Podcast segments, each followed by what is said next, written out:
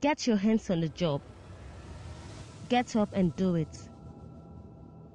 The Word of God is given to us to think and act on.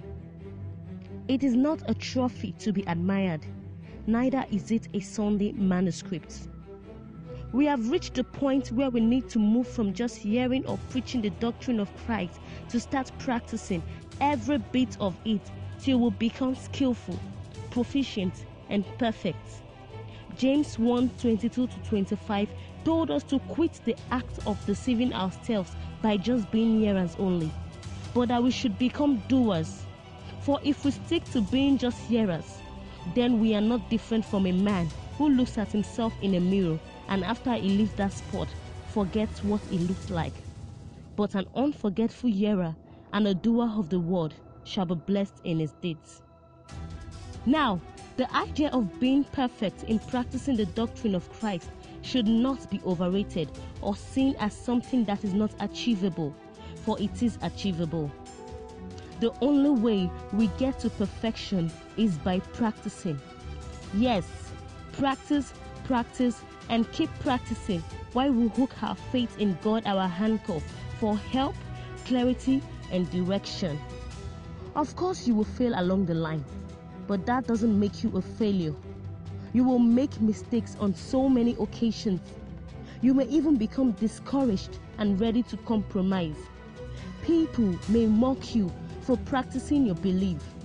This will make you feel bad and wanting to withdraw from your beautiful quest, but hold it right there. Do not give up just immediately. Instead, when you find yourself in such situation, stand up straight, hold your head high, and remind yourself that you can do all things through Christ that strengthens you. Tell yourself that Yahweh's grace is sufficient for you, therefore you will keep pushing until you reach perfection. Look, God is not looking for a perfect man, for there is no man on earth that is perfect all by himself except God. However, the Bible tells us that we are perfect in Christ, who is head over principalities and powers. This means that we grow from imperfection to perfection when we observe the path of life that Christ has marked out for us. This is what makes us Christians with standards. Remember, this book of the law shall not depart out of thy mouth, but thou shalt meditate therein day and night, that thou mayest observe to do all that is written therein.